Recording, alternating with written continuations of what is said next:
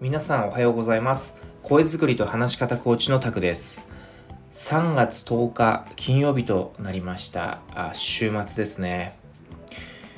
今週は気温が高い日が多かったですね。夜はやっぱ若干冷えますけど日中は過ごしやすかったですね。だから外出される方なんかはどうでしょう？割と薄着で出かけられた方も多かったんじゃないでしょうか。来週はどうなんですかね。とはいえもう3月の半ばですからね。このまんま徐々に気温も上がっていくんじゃないかなと。お花見シーズンにもう少しで突入するんじゃないかなと思いを馳せています、まあ、普段天気予報をあまり見ないのでほぼ天気とか気温っていうんですか。こういうのはもう周りの人から聞いてああそうなんだと。いうふうに僕は認識してるのでですね。正直今現在来週どんな天気か分かっておりません。でなんでねあのよくあの雨とかもねその日降るって分かってなくていつもね傘を途中で買うことがあります。っていうか僕のこだわりってわけでもないんですけど朝出かける時に雨降ってなければ傘は持ってかないっていうちょっと謎のこだわりがあるんですよ。はい、別にそこに強い信念があるわけでもなくなんか自分なりのなぜそうするのかなぜ雨が降ってない場合はいかなる予報でも傘持ってかないみたいなそういった自分なりのロジックが全くないんです。全くないんです。ただ、あの、めんどくさいからと。雨降ってなければ、あの、傘持ってかないと。傘持っちゃうと、あの片手埋まっちゃうから、ちょっと動きづらい。もともと僕荷物が多いのがすごく嫌なんで、なるべく手軽に、あの身軽に軽装で出かけたいっていう思いがあって、だから降ってない限りは持ってかないと。傘を。じゃああの折りたたみ傘あるからも折りたたみ傘を用意しとけばいいじゃないですかと。確かにそうなんです。折りたたみ傘を常備持っておけば両手空きますから。今度今度ね折りたたみ傘を入れると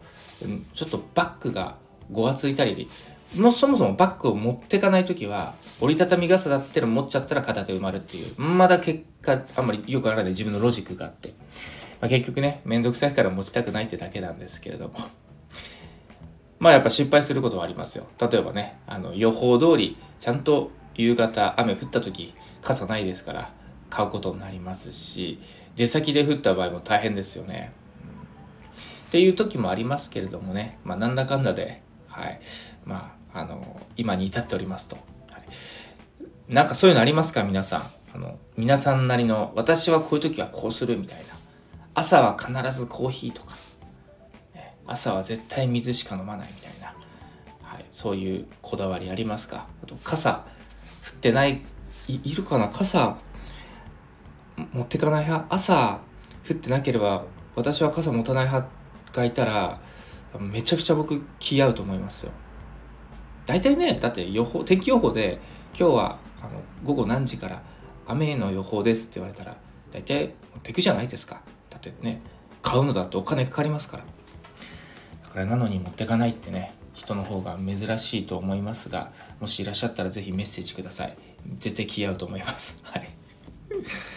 まあそんな感じですいません。冒頭本当にどうでもいい話をしてしまいましたが全然話変わりましてまあ話は本題になりまして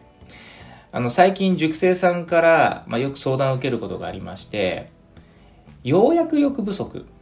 なかなか自分の言いたいことを簡潔に伝えられないとか、まあ、とある情報をねあの分かりやすくまとめることができないと。もっと簡潔にスパッと伝える方法、まあ、そういった要約力の磨き方ってないですか？そんな相談をよく受けます。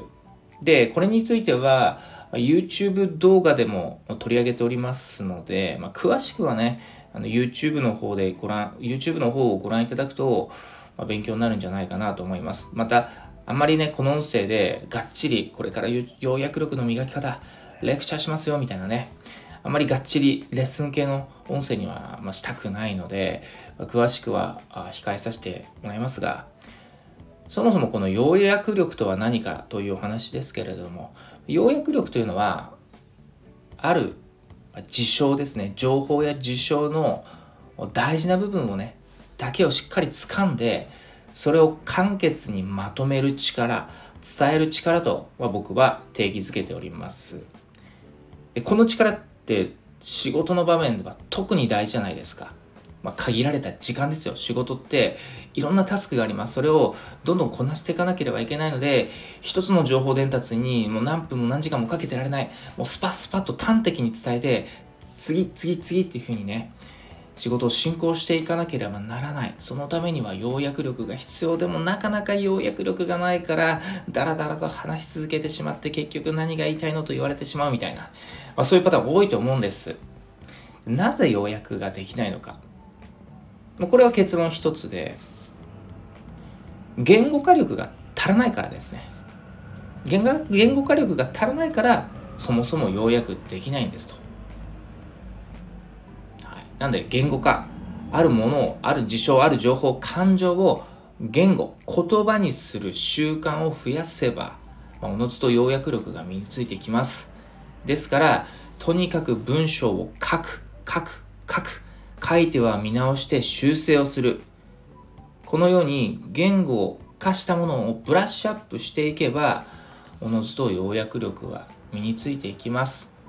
というのは、これ僕自身のもう経験談から来るものなんですね。僕自身もともと文章力が、まあ、あったというか文章力めちゃくちゃ低かったですし言語化力も低かったですし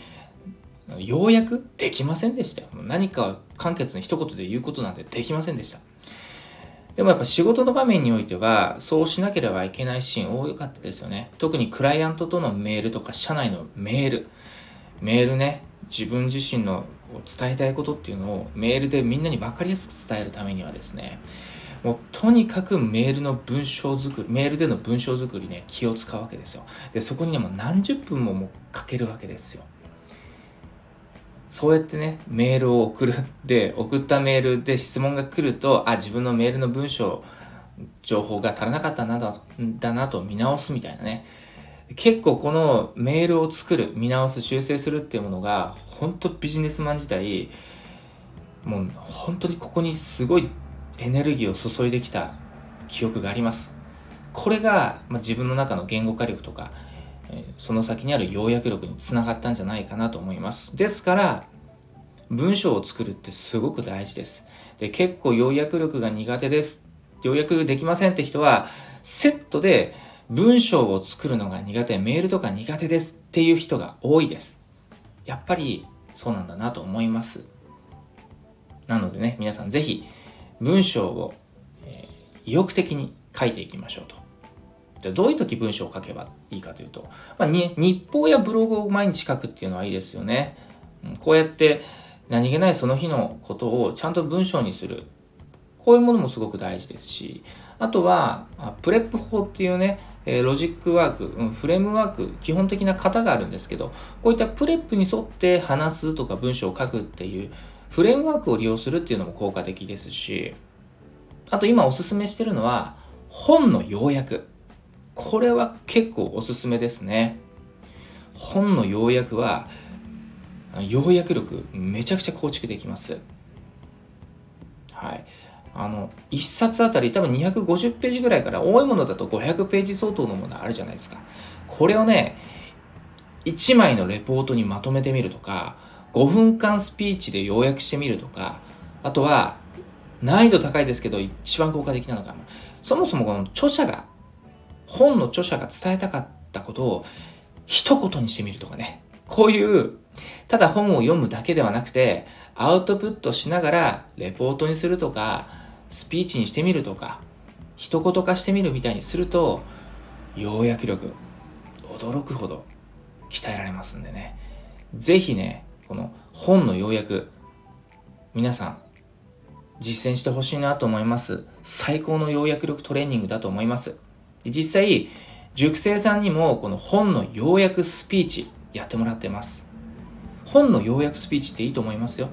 読んだ本の知識のアウトプットにもなりますし、要約力構築にもなりますし、話し方トレーニングにもなりますから、一石三鳥と言えます。ですから皆さんもぜひ、本の要約、